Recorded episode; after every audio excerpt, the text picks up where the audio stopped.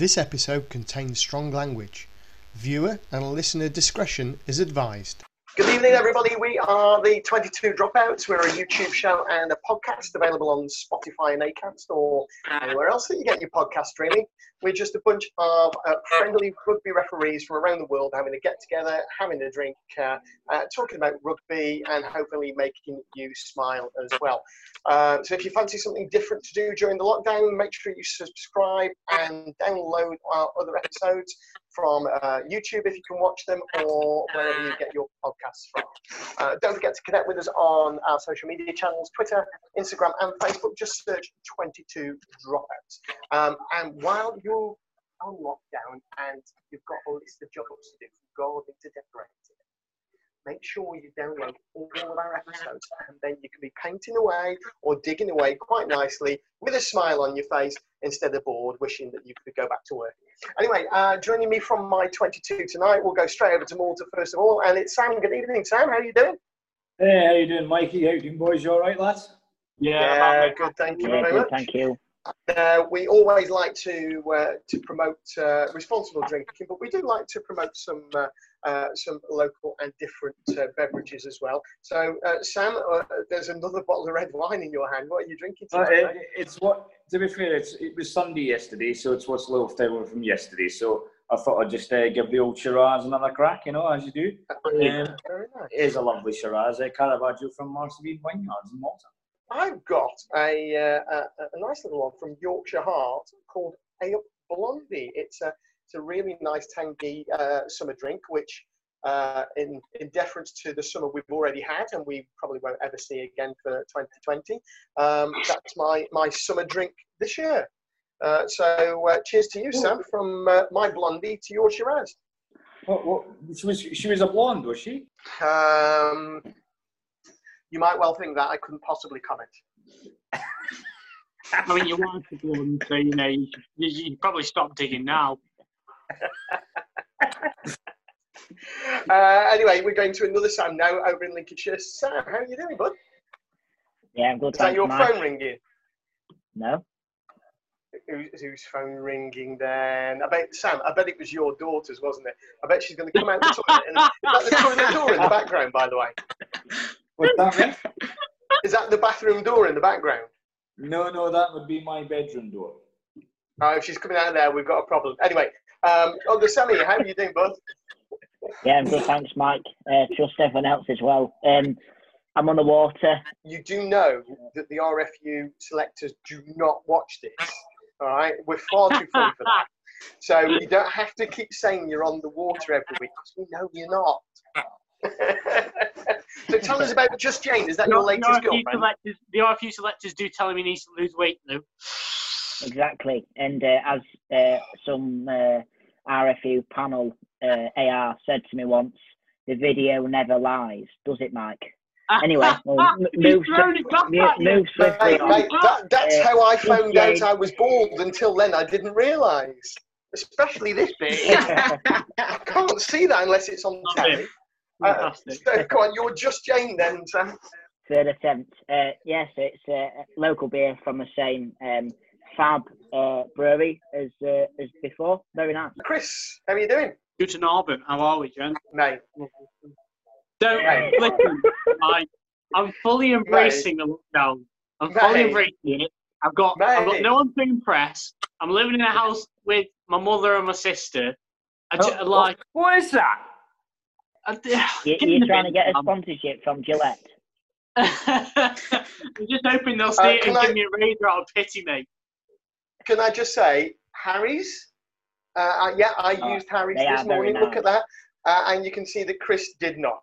So, Harry's, if you want to sponsor Chris, uh, in the meantime, I think uh, Chris is going to become a big cock for tonight. Chris, We're five minutes in and we've got our first big cock of the night. Fantastic. Chris, and did it's you, you. Chris, did you just say that um, you, uh, you're embracing it? Well, I'm, try- I'm trying to anyway, mate. Like, try- I, I should have said I'm trying to embrace it rather than embracing it. To, to be fair, mate, I think the hair on your face is definitely not trying to embrace you. It's trying to fucking run away.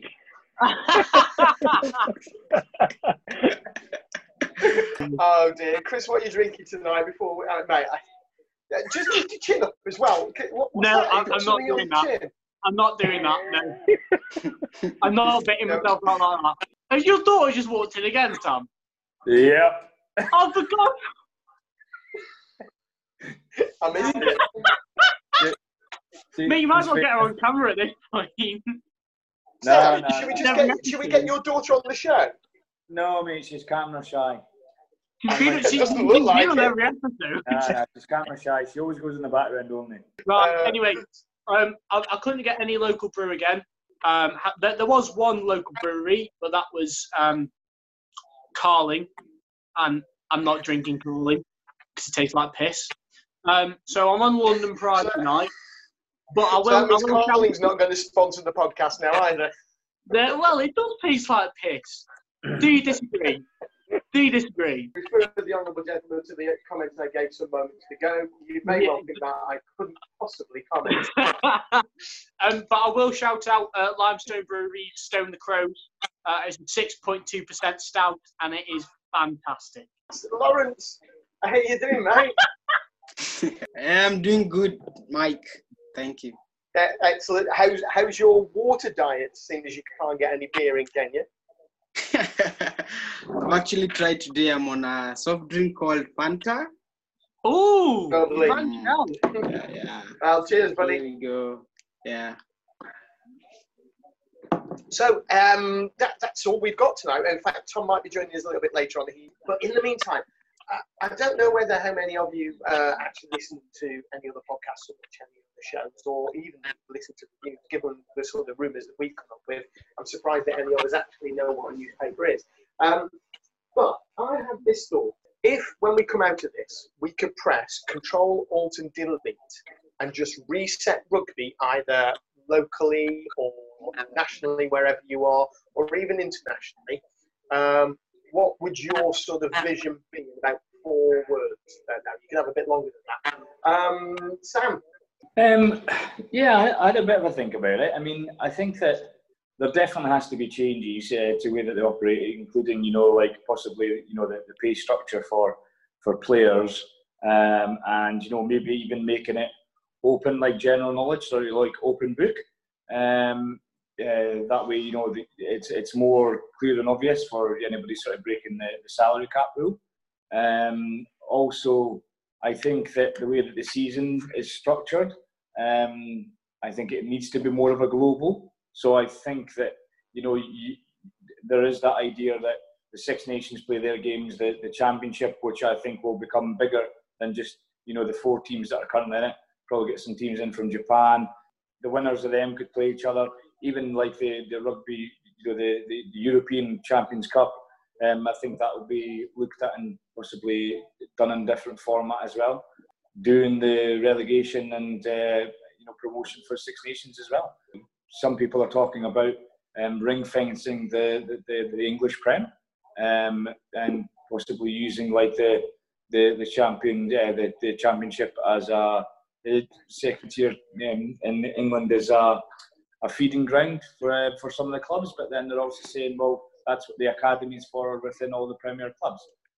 uh, Lawrence, what would you do? Press Control or Delete, reset would be, How would it look for you? I'm actually have a similar thoughts to what uh, Sam is talking about.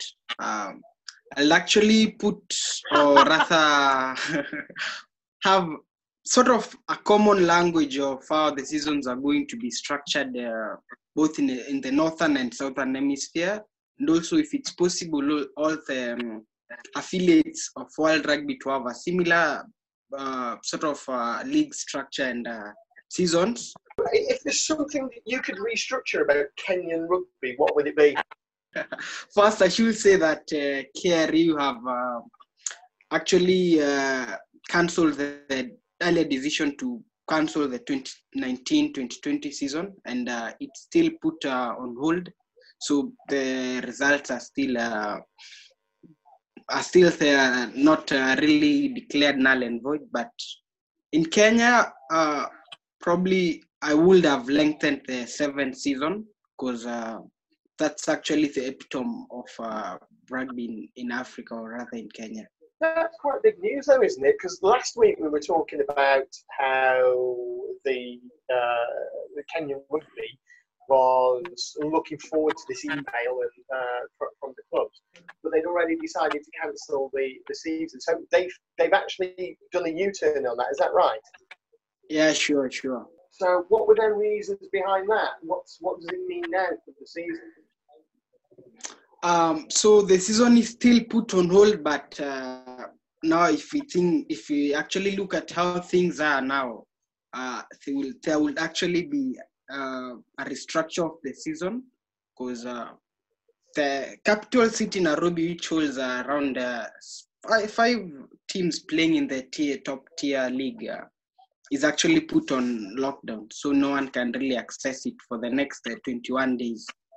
If you then look at uh, the period of which players are expected to train so that they can uh, get their momentum back, at least get their body in shape, it's uh, another around uh, one month, and the seventh period circuit was scheduled to begin in July. So it can it can bring a little bit of uh, hitch-ups, but um, still waiting for to see how how the actually season will go on.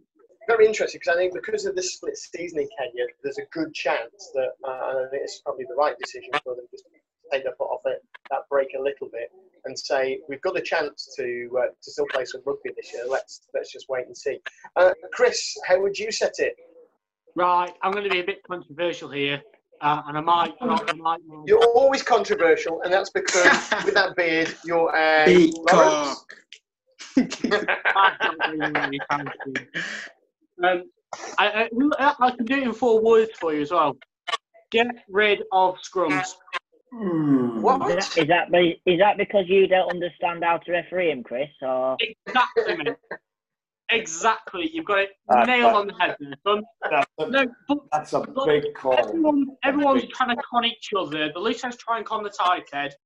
The tight heads try and con the loose head. Both of them are trying and con the ref. No one really knows what's going on, apart from the people who are in there getting hurt while it's happening.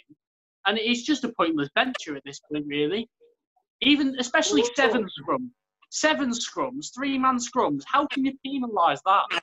It's ball in, ball out. It might, might as well be a free kick now. So what you're saying is scrap rugby union and let's all go to rugby league. yeah, No, I'm not saying let's go to rugby league because I'm not saying get rid of lineouts, and I'm not saying like that. You, there's no rucking. Oh, Chris, what are you saying, man? I've said it. I've said it. All right, boys. Uh, what is he? Mike, you, He's Mike, a. you, you, you There you need go. to, It's coming. It's coming. yeah, Mike, you need to Come on, edit the shit gentlemen. out of that. Guys, Yeah. we, all, we all know what he is, so let's say it out loud. Well, He's You a. know, Bacon. Hashtag. big- unpo- un- unpopular opinions hurt. No, it's Well, definitely it's definitely an unpopular opinion. Um, I would I would say on that note that there could look at possibly changing some of the options that is a scrum option, where you could take that out and make it a free kick, but I would not get rid of scrums because that is a fundamental of our game of 15 aside rugby. Remember that rugby 15 aside is rugby. It's not sevens, it's not X rugby, it's not touch rugby, it certainly isn't beach rugby. It's 15 aside rugby. I So think, I'm I not I, it's not. I'm with Sam on a little bit of that. You see, I, one of the things I would do is I'd remove that option after a penalty at scrum for another scrum. Because all you're doing, it's, it's the same as when we get that, well, we've just had a little bit of a dust up uh, and things like that. What we don't want to do is restart with a scrum because we're putting a, ten, a boiling pot back into a boiling pot again. So let's take that out and let's say, no, you can either, you've got the penalty, you can kick the goal, or kick the touch or tap. What you can't do after a scrum penalty is opt for another scrum. okay, What's your thoughts on on, that? on, on that Yeah, debate, with- what you're what you're saying here is is that you could possibly be then be taking, you know, that that there may be one team that is just very good at scrummaging, and that's what they've got. And how can how can you, you know the game survive with take and take that equation out for them? Then you're taking something that they're very good at. It's not their fault they're very good at it. It's the other teams that have not picked up their skill level enough to be able to compete. So you're Yeah. taking something away from them that's an advantage to them. Yeah, but scrummaging is just one aspect. wanted to say Scrummaging on is one aspect of the game that's got numerous aspects. Why should they be rewarded for practicing one one aspect of the game and doing it well, but they can't do the rest of the game well? I, I'm, Because I'm not you, you can have that for any part of the game now, Chris. Okay, I'm then what, how about this? What about when you get the coaches that come up to you before a game, and, and I get this quite often with certain teams. Uh, so just to let you know, we scrummage for penalties. You see, I, that that to me is is a negative part of the game. They are deliberately trying to do something to uh, to buy a penalty, and from What- saying that from what- the off, that always grinds. What's your What's your response to that, Mike? When they tell you that? I uh, I'd say um, yeah, you may scrummage for penalties, but you've got to be legally dominant to get the rewards. If you're not Yeah, exactly. legally dominant, you're not going to get the rewards. Yeah, I would say exactly the same. thing. I just say to them, "Thank you very much." Legal dominance. Some of my things have already been said, so I'm not gonna I'm not gonna uh, cover those up uh, again. But um, I Well, if you want, would make if you want to agree with me, you're you know quite feel free to. Nobody's I- going I- to agree. With, nobody's going to agree with Chris. Chris just talked out his bum fluff that he's got the end of his Can I just say, can I just say, right, this is, entire, this is an entirely hypothetical thing. We're obviously never going to get rid of scrums in the game of rugby. That, that's just a fact that will never happen.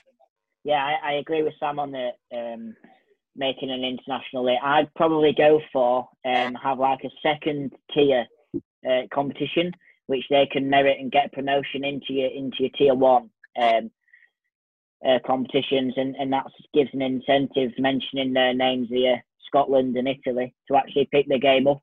Um, or, or, or Wales, um, for that matter, or, or anyone uh, to uh, to pick the game up and, and so it's not just so oh, we need to win one game a year, not to finish bottom. Um, so because you've, you've got that you've got that threat of uh, relegation. Um, but other than that, I, I'd probably say um, make it like a World Club Challenge. Um, so the winner of um, the European Cup plays the winner of the Southern Hemisphere. Make a Southern Hemisphere um, similar competition and, and involve your, your Tongas, your Samoas, your Fijis, and uh, involve everyone. Like we involve France, we could maybe extend to Georgia, Spain, or if if we can do, um, and and then have a World Club Challenge that, that maybe fits in and it's uh, organised over international weekend or whatever, so that that uh, the best teams in the best players can play in that game and win a uh, World Cup Challenge. I agree. We need to be a more global game. Um, saying I was going to say the world is getting smaller, but as we've seen, we can't go anywhere. So actually, the world's got just as big as it was in the 12th century again, except that we've got Zoom now. Um, so unless you're going to do virtual rugby, um, it's it's going to involve a lot of travel. I think that's one of the things that's holding back a big uh, a big global competition, or even several tiers of global competition, is is just the funding of where it's going to be. Uh, I did like uh, Mike Tibble's idea that he came up with uh, about a global season, so everything's played together. Uh, so our season in the UK in England would start uh, a couple of months later, and it will be finishing about October time, so that you've got uh, all of the big games, the, the big crunch matches, or, or keeping the Six Nations in the same place. So Uh, what happened mean to that the big games- well, okay. So I did have thoughts on what would happen for the seventh season. Now, they are talking only about professional rugby. Guy, guys at uh, you, you know uh, your local third fifteen, a local vets team could actually still be playing in July and August on hard pitches, particularly when that's the, the holidays for a lot of people. The kids are out of school, they would be going away. Can grassroots teams afford for that change in season? That Okay, but what about can, what about the elite elite sevens competitions that are held at sort of championship and premiership clubs? What happens then? Well, to be to be frank, Premiership Sevens should just be sacked off anyway. It's been no good ever since they got rid of the format that was the Middlesex Sevens. That used to be amateur sides, good amateur sides who would compete with a handful of players or teams from the uh, from the, uh, the top tier of the Premiership, uh, and then it became um, a, a totally money-driven exercise. Uh, and to be frank, all they did was put academy lads in who were quick. There weren't specialist sevens players at all. Um, yeah, how does it affect the global sevens game? Well, the World Series happens all the way through the uh, through the year from um, from November uh, all the way through to uh, to the summer. So um, they are very separate players. It's a separate game, as Sam mentioned before. So therefore, I can't see there being any impact. On the grassroots leagues, I, I think you're going to struggle to play 15 side in the summer. Um, we've we've seen it in in sevens in the last uh, couple of seasons that we just cannot get the teams out because people are crying off, particularly when it comes to sort of uh, middle to end of July. People are, you know, bodies are broken. People can't uh, can't turn out and play. So I I see the two things as being separate. Uh, I do like the fact that uh, the, the, the, professional game around the world is played on the same season. Um, it would be quite interesting. I like I like to see the same broadcaster globally putting really big money in and taking the rights for every one of the competitions, but they can't yeah. choose. They take the lot. On a Saturday or Sunday, you would have the normal competition, and on a Monday night, every other week, you'd be at home with the academy, uh, guys coming back from injury, that type of thing. And it was a really good competitive league, and it was a good staging post.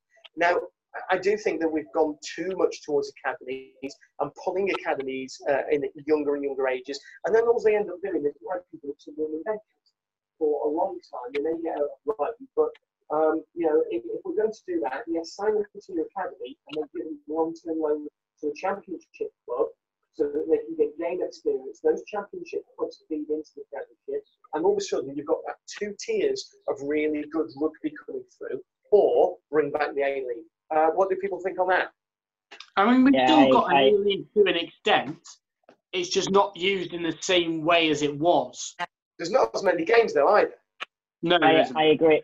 I agree with that, and uh, there's been I know one example uh, of this. Ollie Chessum, he used to play for Kesteven in NLD. Um, he's gone through Leicester's academy, um, and he spent last year on loan at Nottingham. Now I've, I've picked up on social media that he's now signed for for Leicester full time. So he's starting there next year. So that pathway is there. Just on addition to something here, mate. Um, I could be completely wrong here, which I probably am in the English Premiership, do they have like a, a, super Saturday kind of thing where every rivalry plays against each other? For example, you know, I think is it Gloucester versus Bath? Yeah. They're the rivals, right? Yeah. Yeah. So, no, they don't. They don't have anything like that. Um, so that, that would be massive. One of those a weekend. Yeah, no, I agree. I think that that relies on uh, a lot of goodwill from the broadcaster um, because they would have to be staggered. They want to get, you know, in those sort of situations, you're going to have to cover every game and you're going to have to televise every game. Um, so that would that would have to be carefully coordinated. Uh, Lawrence, how would you feel about the the uh, Kenyan champions suddenly competing in a, uh, a, a, sort of second tier global game? Um, I'll actually be frank and talk about, um, say, African rugby uh, in terms of 15s. But now, if you look uh, at a Kenya national side going to play, uh, say, a franchise side in South Africa, uh, honestly, we can be thrashed um, so so badly. Cool. Okay. Well, um, interesting, isn't it? That uh, um, I, I, think we align uh, on a lot of uh, issues, and then there's others that are, are um, Christmas pie in the sky, um, Cambridge scrums, and a, a couple of other things. Um, but now's the time, isn't it, that we should, you know, World Rugby, uh, the Six Nations, all these stakeholders should be getting together on a Zoom meeting. Uh, and we've got some great hosts here who wouldn't mind helping you out if you really wanted to do that. Um, and they should they should be throwing these ideas out, finding putting all the ideas into a melting pot, putting what they need out of it into a melting pot as well and just putting some ideas out and seeing where we can take this. Uh, now is the best opportunity to reset the rugby. Um, so we'll have to wait and see. Anyway, we're going to take a short break. We'll be back right after this.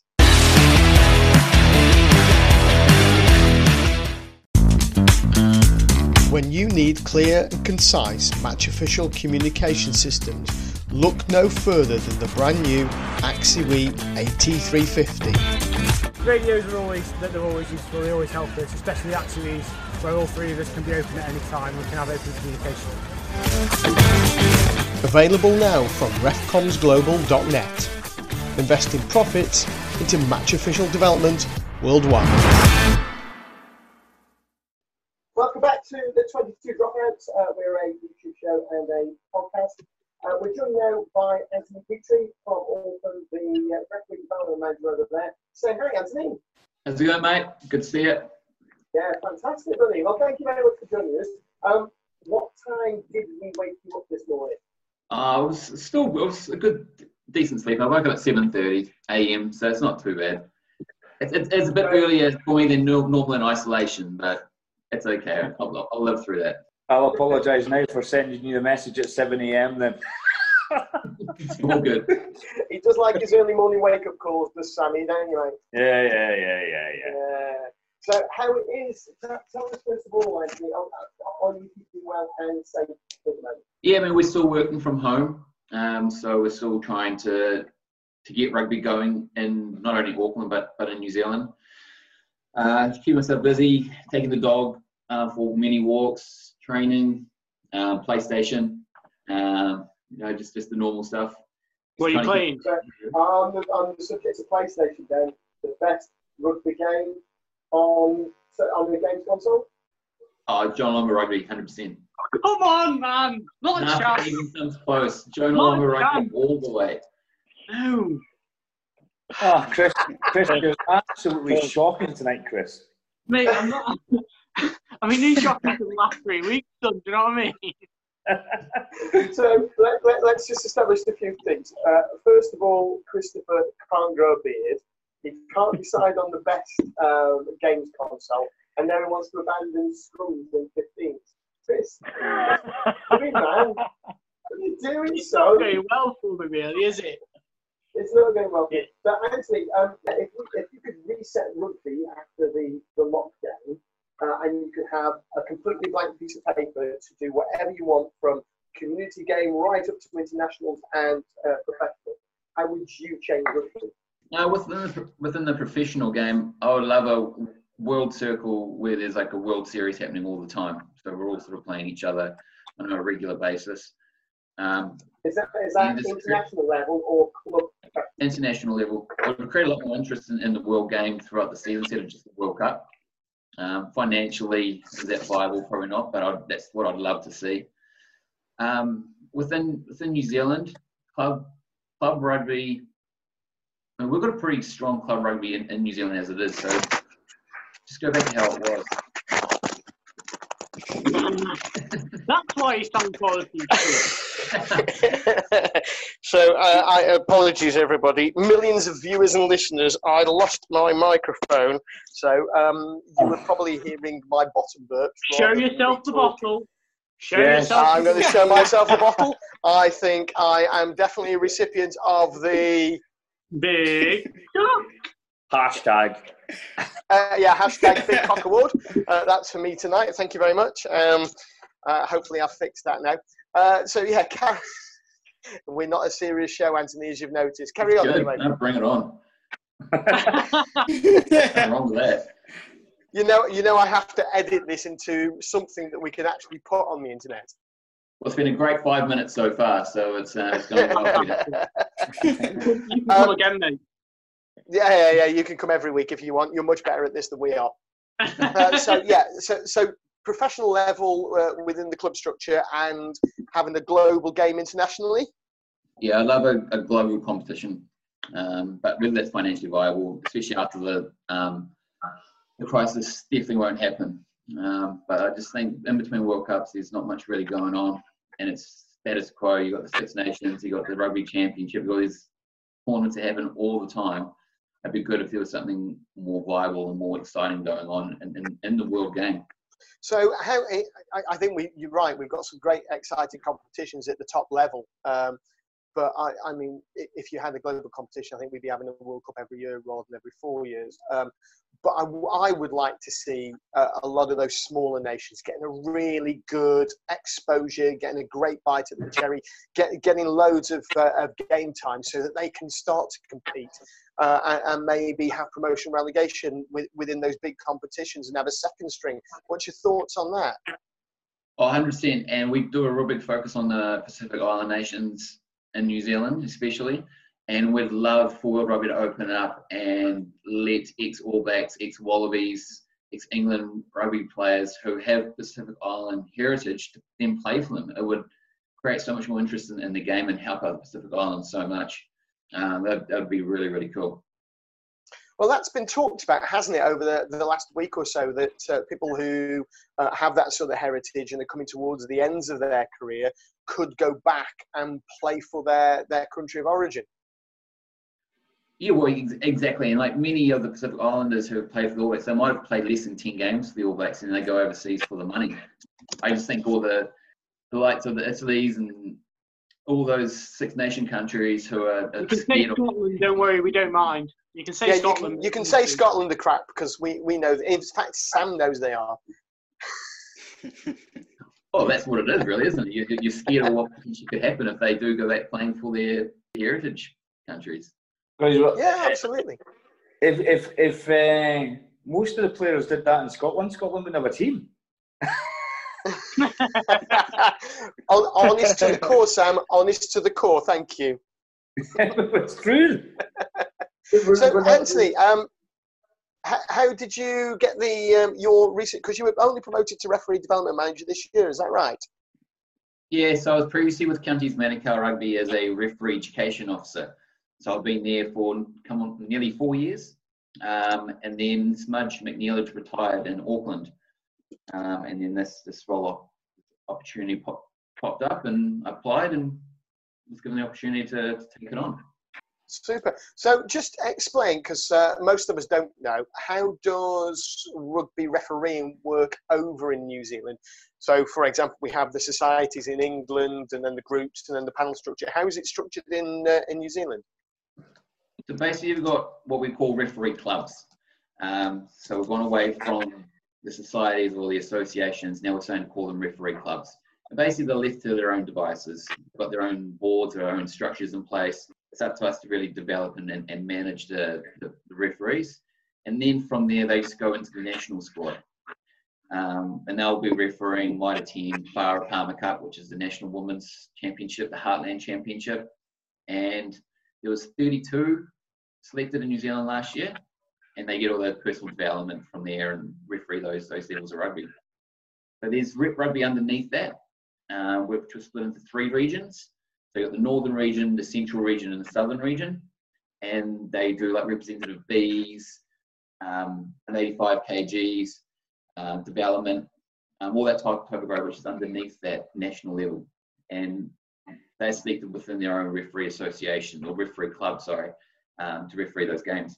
Yeah, Anthony, I've got a question here. The RFU have got a young match officials program. Uh, do you have something similar over over there with yourselves? Uh, no, not to my knowledge. No, it's just it's just the national squad, and then they and then they pick from the referee clubs. There's no, there's no specific program for like um, young match officials. So like in the RFU, it's 25 and, and under, um, and they're specifically targeted. And most societies have got their own sort of uh, young match official coordinators, uh, and they have their own their own groups to try and push them early and keep them in the game. Well, we used to have a referee academy, um, and that went for a number of years, and then they changed the system to have a national development squad. So it's very similar to what that is.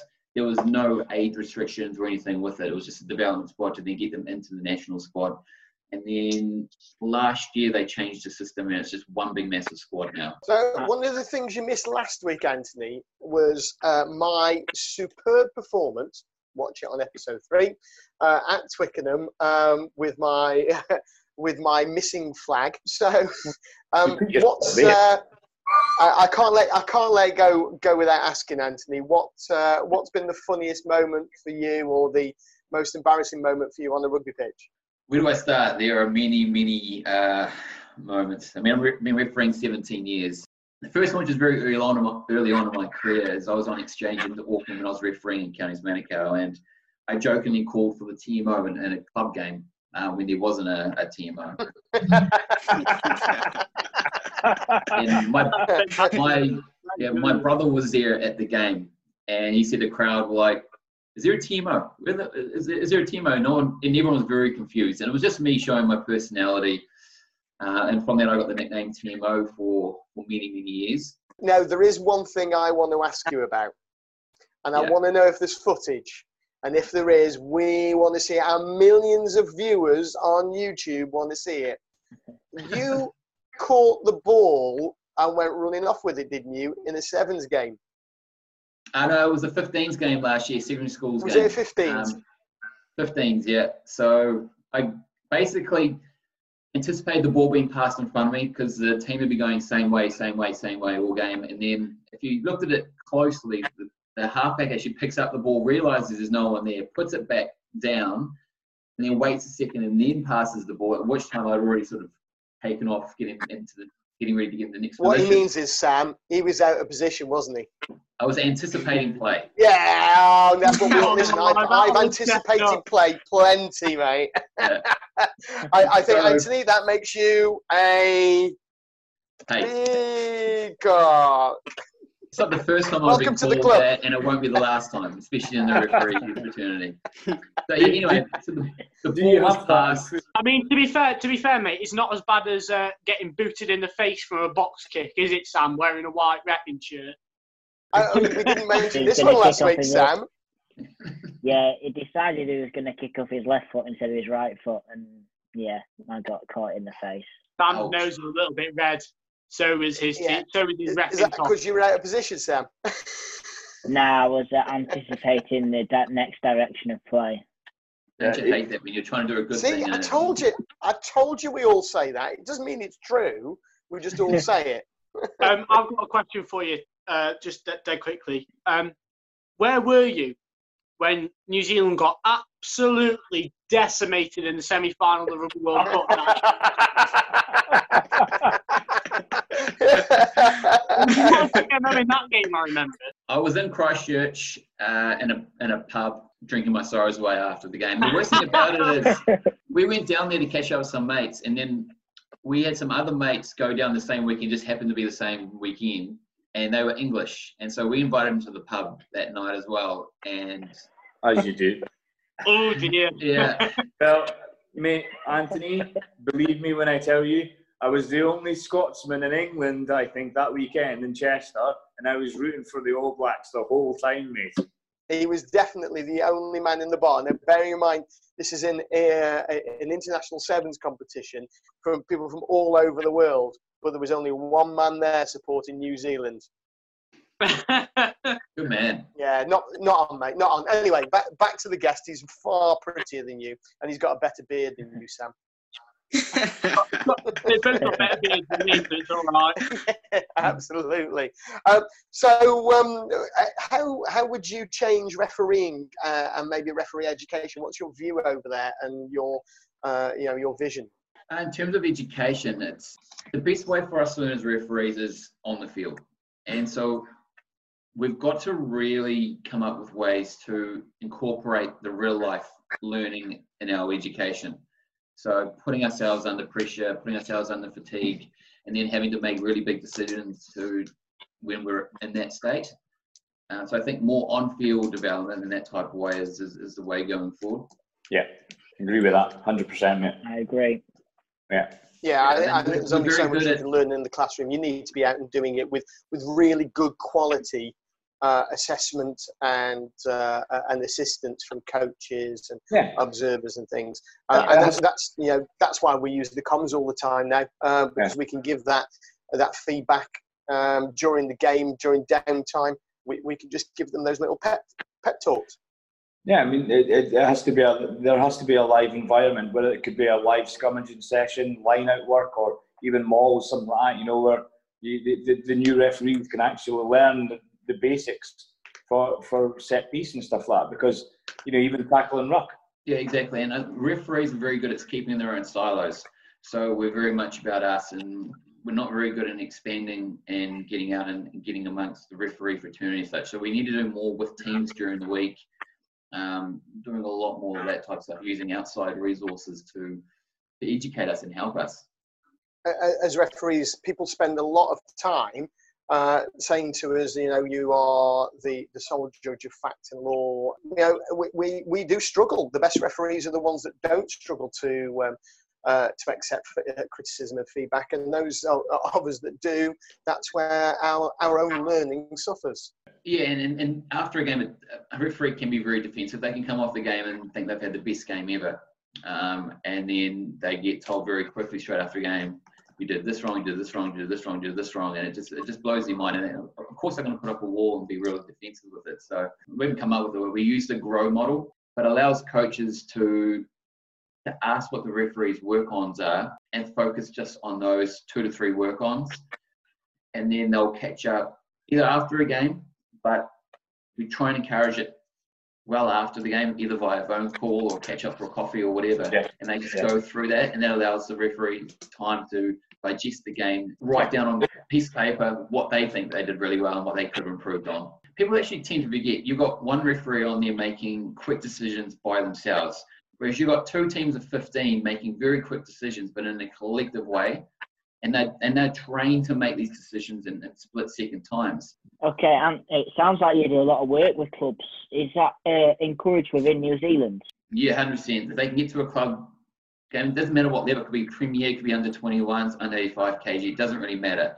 As long as they can get to a, a club training once a week or even once every couple of weeks, uh, it's beneficial to both the referee and the team as well because the teams don't get to understand what referees are looking for. They can ask them law questions, and it's beneficial to everyone. So yeah, it doesn't happen all the time, but we encourage it a lot.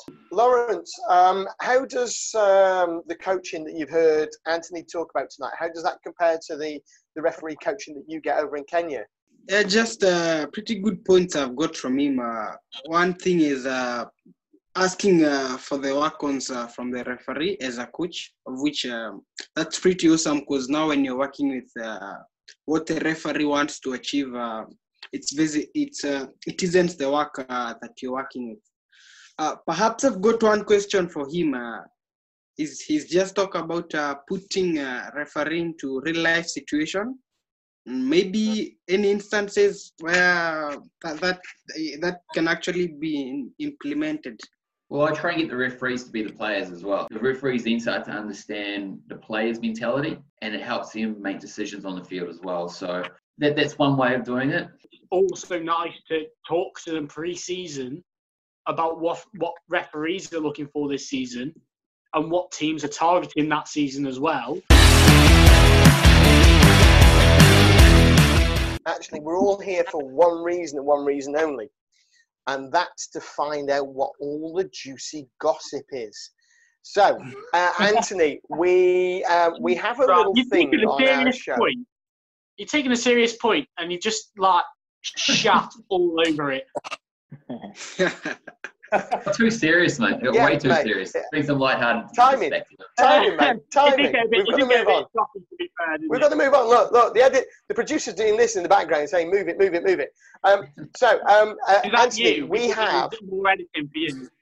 you just yeah, I've got, I've got, I've got a mirror. You see, um, I, have got little screens of me doing all the, you know, stretch this out and wind this up. You know, it's all there. And I'll go in the dining room. I don't know if you figured this out or not yet, mate, but um, Chris and Mike are related.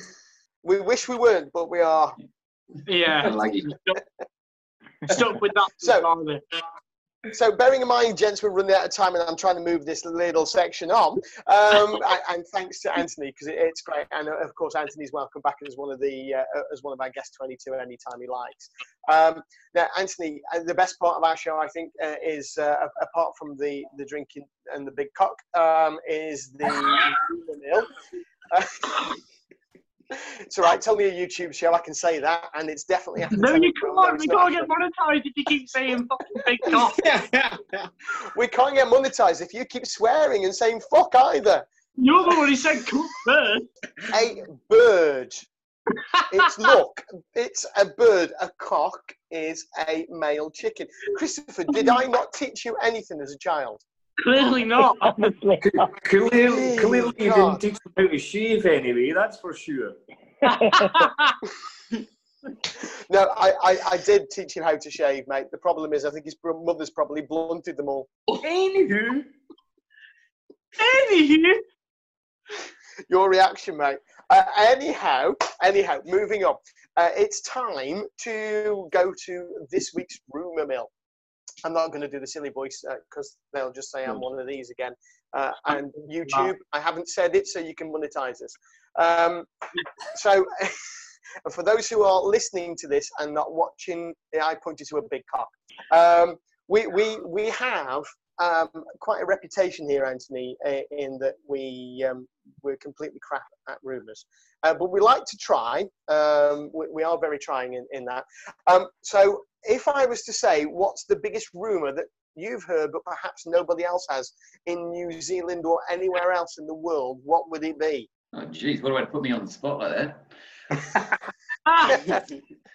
yes. Does it have to be real? No. Uh, it's got to be rugby related. Doesn't have to be real in the slightest. There is a disclaimer saying this may or may not be 100% true. Yeah. Uh, like, there is a disclaimer, but um, uh, uh, right now, any lawyers, barristers or, or watching, uh, this is all on Anthony now, not us. Yeah. I have heard a rumour that Eddie Jones is leaving England, coming back to Australia. Ooh, shut everybody up, mate. That's big. Yeah. That's the first. Is that after And it's, as, and it's as a result, to extend on that, Dave Rennie also quitting his spot in Australia and Eddie Jones coming back and taking over the Australian head coaching position. Bring, bring And- him back to Glasgow. Bring him back to Glasgow. It's because Raelene Castle has, has uh, left as CEO of Australia Rugby, Rugby Australia, and yeah, it's all going to fall into place. Hey, that's interesting. So, um, in terms of timescales, when's this rumor likely to happen? Oh, for the next couple of months. No, he's just signed an extension to Now- the now- contract. Listeners and viewers, you heard it here first on the 22 Dropouts, the only podcast and YouTube show that matters. We have our finger on the pulse and we have our ear to the rugby field. And you heard it here from Anthony, all the way from New Zealand, that Eddie Jones is leaving England and going back home. That the guy that's on your screen now, he's the one to blame, not me. Hey, it's just a rumor. It's just a rumor going around. oh, we Good love rumours. Good stuff. We absolutely love rumours. Well, Yeah. um, Anthony, it's been absolutely wonderful having you on, and a great insight into refereeing in uh, in NZ as well. And we hope you'll come back and join us soon, anytime you like. Uh, anytime you're feeling a little bit of insomnia on a Monday. Uh, and uh, you're up early, just send us a message and you can It's jump on Tuesday us. here. One of the 22. It's oh, Tuesday. Oh, it's bloody there. Tuesday over there, isn't it? It is Tuesday, Tuesday morning. Sorry, I'm a. Yeah, thanks. Again. Um, Anthony, good night, good evening, and good morning to you, and we'll see you again soon. Take care, buddy. Awesome. Thanks, Mike. Thanks, Sam. Thanks. Chris. Sam. Lawrence, thank you very much, lads. Cheers, mate. Thanks, Sam. Uh, welcome back to the 22 Dropouts this evening. If you want to know why we're all giggling, make sure you check out the outtakes. Uh, you will see why we're giggling, I promise you. Uh, we've left Anthony uh, over in New Zealand to go get his breakfast, but we've been joined uh, by the on the high seas by Tom. Tom, uh, where's your Yorkie, mate?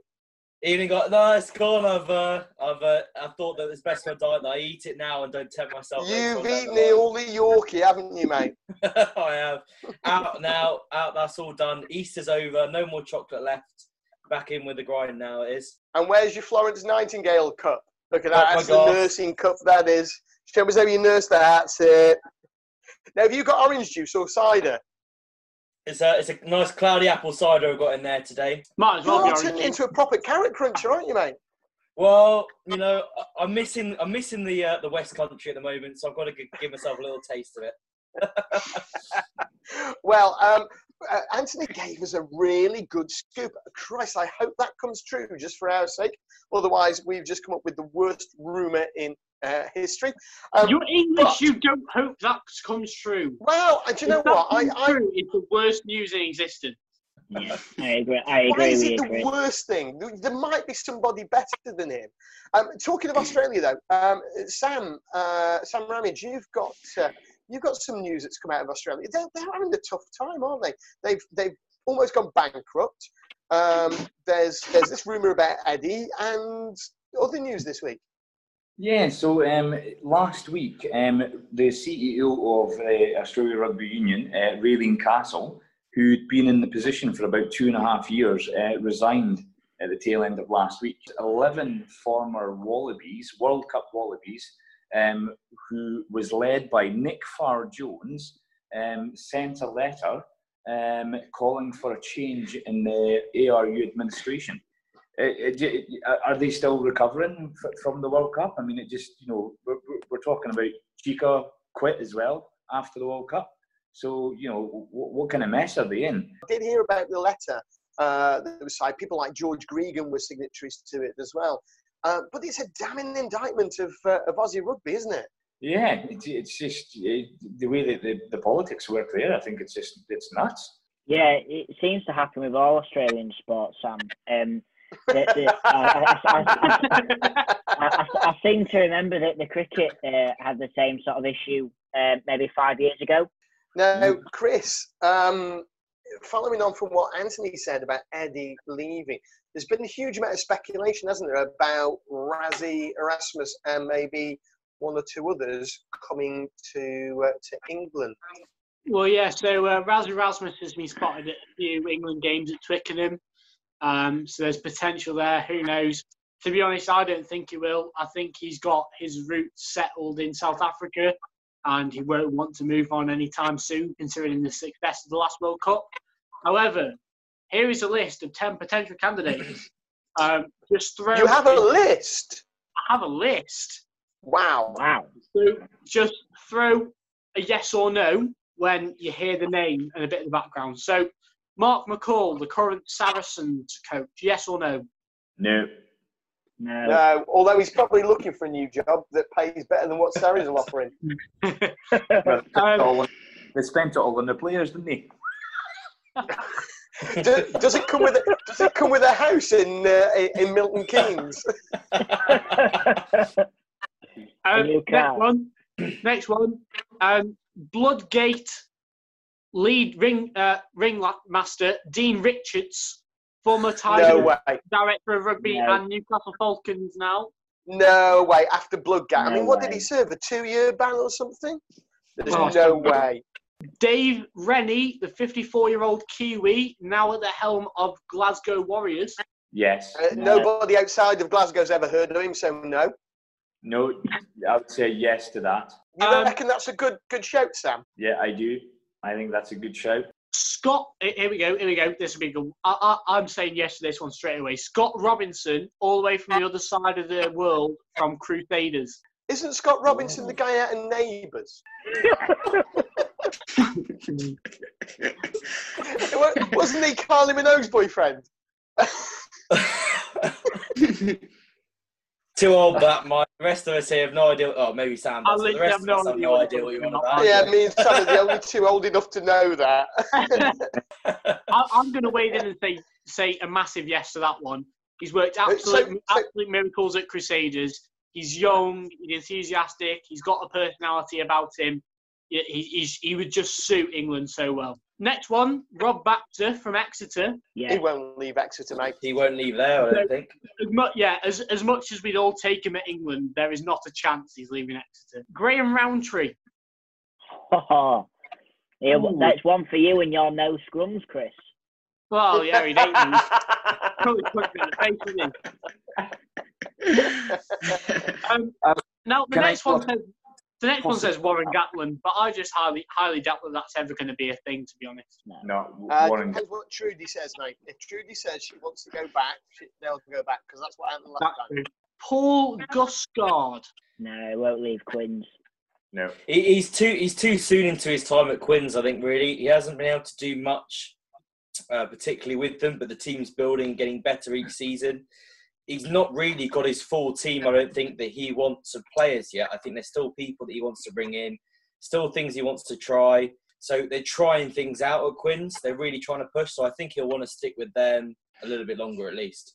Yeah, no, I was listening to um, one of Will Greenwood's podcasts, um, and he called it Gusted Greens for some reason. Don't know why. He said that like he's not done at Saracens.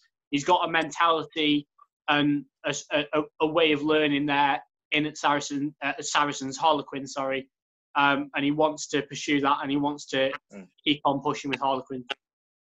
Hang on, Don't know why I two minutes. When, when I say the wrong name, you all laugh at me and call me one of these. When Christopher says the wrong name, you all stay silent. What's going on? Uh, myself, but, no one noticed on anyway. that- Fuck you. on on the cus- on the custard rumour, um, it wouldn't cost much in terms of a relocation, though, would it? Not exactly. It's down we the need to save every penny we've got at the moment. Next one is uh, Vern Cotter.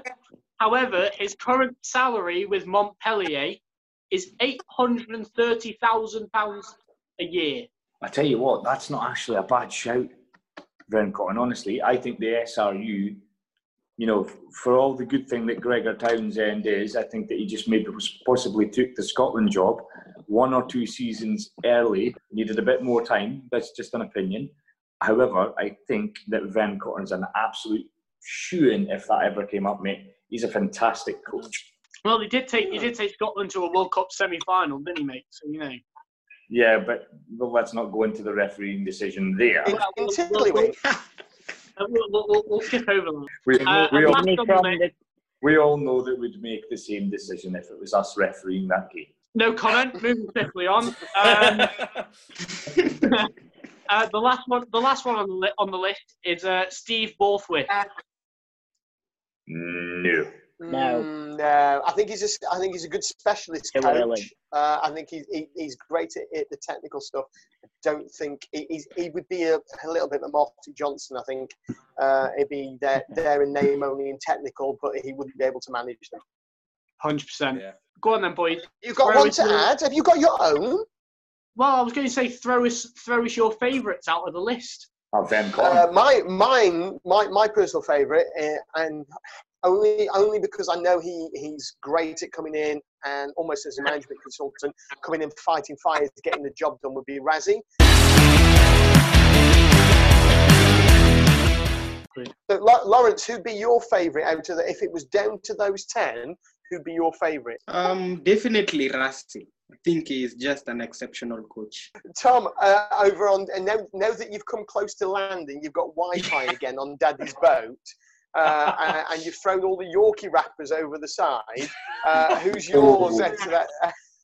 You'll have the- I care about the environment more than that, Michael. yeah, you're going to have the green people chasing us next. Be green, be be green, care about the environment. First of all, I, I just don't see any going. Um, I, I don't see if we can go. Now, at all that's a good because- shout that nobody's You know, thought about. Yeah, I, th- you- I just, you- I just seriously think. I know he's got the reputation of being somewhere, getting a job done and going. Some people would say that he could have just gone. Great, it got us to the World Cup final. Didn't win. We got to the final. I'm happy. Going to move on. Um, but he hasn't. He's, he's signed to stay longer. He's committed to staying longer. Um, I think that generally, since he's been with England, everything around his media, his image has stepped up that level. He, he's massive in the media. Everyone knows about him. When he says something, we hear about it.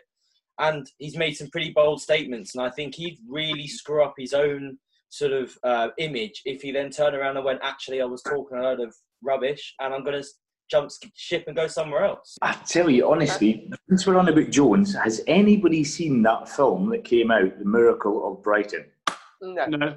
You just want to watch it, guys. It's an absolute cracking film, and you find out a real lot about uh, Eddie Jones, mate. It's a fantastic film. Well, there you go. A ringing endorsement from Malta. Super. So, Sam, who would be your choice out of that list of 10? No, um, that- that's good. It's one thing I'm going to try and do during lockdown if I'm allowed to, between the decorating, the gardening, uh, and fixing this and doing that and building this and everything else. And trying to get a tan. Uh, and trying to, yeah, it's not, it's not doing badly at the moment. It always goes just here first. I wonder why that is. You didn't let Sam. You didn't let Ah, Sam. yeah, well, say he had the- it. Yeah, but he Well, had you know what his the chance answer's and going he to blew be. it.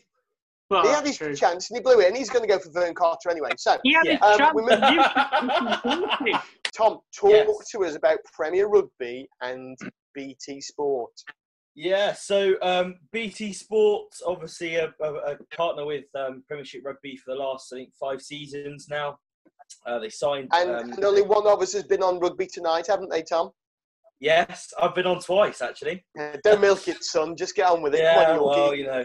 Anyway, so so they've had they've had that the deals for, for a while for them to have BT Sport as their main and their only um, proprietor of, of their of their rugby. Um, that's a six year deal. Deal's coming to an end at the end of next season. And BT Sport did have a special negotiation window where we, where Premiership Rugby could talk to nobody else, but that window has now passed, which has cast massive doubt over whether BT Sport will continue with the deal past next season. Um, it's reported that they have had talks with Sky, which have also had not no real clear outcome. So, what could happen? I mean, there, there's there's issues there in that perhaps they could lose their current deal, which is close to forty million pounds a year. Whether that means that goes to another subscription channel, whether it becomes more to free to air, maybe it'd be good for the game, but we lose a bit of money. It comes through more free to air for people, boosts our uh, image, which would be great. So it'd be really interesting to see. Well, Alex Payne will be quite happy because he's constantly mentioning it on his show that he Yeah. doesn't have a job anymore thanks to BT. yeah. So, Alex, we're rooting for you. um, on- on that, have- have you, have you seen this week that um, anybody who listens to uh, James Haskell uh, on House of Rugby will will know that he's not always been a fan of the PRA, uh, sorry, the RPA. Um, although he has joined recently, uh, and they, they want him to uh, to try and reinvigorate what's going on. Over over the last week, uh, up to hundred Premiership players have actually um, said that they are very very disgruntled with what uh, what it's doing, and uh, they are thinking now more and more along the lines of what James Haskell was promoting a little while ago to form a breakaway players association. So uh, watch this space; that could be quite interesting. Um, uh, So um, over just, to very quickly on that, Mike. Um, Ellis It better be Genge, quickly. um, hot off the press. Ellis hot off the Genge, press. hot off the press. Ellis Genge has said it's time to shake up the rugby scene, um, and he feels players were poorly advised over measures taken by clubs as a result of the uh, as a result of the pandemic. Um, he says the new organisation will be independently funded to avoid conflicts of interest. Well, maybe you should I just think this start, you should just start at the butcher shop since he likes talking about sausages a lot. But I mean, I do, I do know what you're saying there, Chris, because obviously there was a lot of um, all the Premiership rugby clubs very quickly put their staff down Yeah. by 25% pay, and that was from playing staff, coaching staff, down to the ticket office, everything. Um, they did that pretty much immediately. Hey, you can tell that uh, Yorkie's missed the first two uh, two sessions tonight, can't you? He's hugging all the limelight, isn't he? Uh, over in Lincolnshire. I don't know why you want me to call you Sam in Lincolnshire, but there we go. We're going live to Sam Lincolnshire. Hey up, Chris is gone Chris has for gone. a wee wee. Three weeks on. Chris is hey. Couldn't last any longer. In the toilet at the minute. Sam, come on, shut up, Chris. It's Sam's turn. uh, that uh, one that could impact sale if they if they break the law break the laws again. They've um, they've done a bit of underhand dealing uh, with uh, Van Rensburg. Van Rensburg's been given a two week suspension. Dates to be confirmed when uh, we play rugby again. Um, there's also been fined quite a lot of money um, for me anyway. I don't know what he done, but it might be a lot for him as well. Um, Sale have also been given a point deduction of five points suspended for two uh, for two seasons. His agent has also um, incurred a financial. Um, I, I think most of this is because his agent wasn't actually registered. Is that right? Yeah. Yes, it is. Yeah, yeah. So that yeah, agent's not registered, which is then it's a domino effect, and clubs and the players have uh, been forced. Uh, Chris, you've got another one today about uh, Sean Maitland. I do. Since Anthony threw the threw the stuff about Eddie Jones at me, I thought I'd find something off the cuff, but I did have something prepared. Uh, Sean Maitland. Can't make a change when you've got something prepared and done your work. I really do my work for them. I just don't do my work for anything else. Um, well, there is that. Sean Maitland, uh, who has been at Saracens since 2016, is looking to go back to Scotland uh, and join the Glasgow Warriors. Now, it's all speculation, uh, and this has come off an unofficial fan page for the Pro 14 club. But That's what rumours are about. Yeah, I know, but it's highly feasible that this could happen, considering the demotion to Championship a lot of players have said, you know, no, we want to stay, we want to be the big heroes. I don't think Sean Maitland wants to be the big hero. I think he just wants to go and play good rugby, to be honest. Uh, Tom, Tom's our resident uh, guru for going back and finding out whether our rumours ever come true. Um, I think, I'll I keep think my eye out. rumours are three and us are nil at the moment. but you'd be right. Um, anyway, I, rather than rumour, well, there is a little bit of rumour, um, but I, I've got some news. Uh, Asia Rugby is voting for Pinochet. Both, both of their votes, they have two votes across Asia Rugby, are going to Pinchot. Um, now, if we look at some exit polls, and if this was the BBC, we'd have a swing swingometer with uh, with Peter Snow on it or something like that. Um, so the predictions last week were these. Uh, if we have a drum roll, um, Bill Beaumont was predicted to get, thank you, Chris, uh, 26 votes um, from the Six Nations countries. Japan, the European nations, mainly because he's got a French uh, vice president running with him. Europe was expected to, to vote for Bill Beaumont, as well as Africa, Canada, and Fiji. But it's been rumoured that Wales was not going to vote for Bill Beaumont, but switch those to um, uh, to Pinchot. Now, with 51 votes uh, and um, three of them lost, so he's looking at only getting 23. We could well see a change if that rumour is true. Plus, at the same time, it was also rumoured that Ireland were thinking of switching their vote. It is on a knife edge as far as I can see. So thank you to my 22 in and out of the internet in Africa. Uh, thank you to Anthony from New Zealand tonight. Um, now, last week we talked a little bit about the amazing work that the Doddie Weir Foundation has been doing and the sad journey that Doddie himself is finding himself taking. Um, if you'd like to know more about uh, motor neuron disease, listen to the Dodcast. Did you see what he did there? Or the work of the foundation, please head to my name is my name's doddie.co.uk. Now, be careful how you spell that. For those of you who are watching on YouTube, it will be up on your screen, and it'll be up on your screen right at the end. But it is my name, then the figure five, doddie.co.uk. Uh, so it's with a five instead of an S. Uh, so um, every Friday in May, the Doddie Weir Foundation is holding a rugby quiz on YouTube, and they're asking for participants to donate uh, just a couple of quid, less than the cost of a pint of beer to enter. Uh, it starts on Friday the 1st of May, uh, Kick Up the 80s, hosted by Alex Payne. Uh, Friday the 8th of May, the 90s, and the Professional Era with uh, Bruce Aitchison.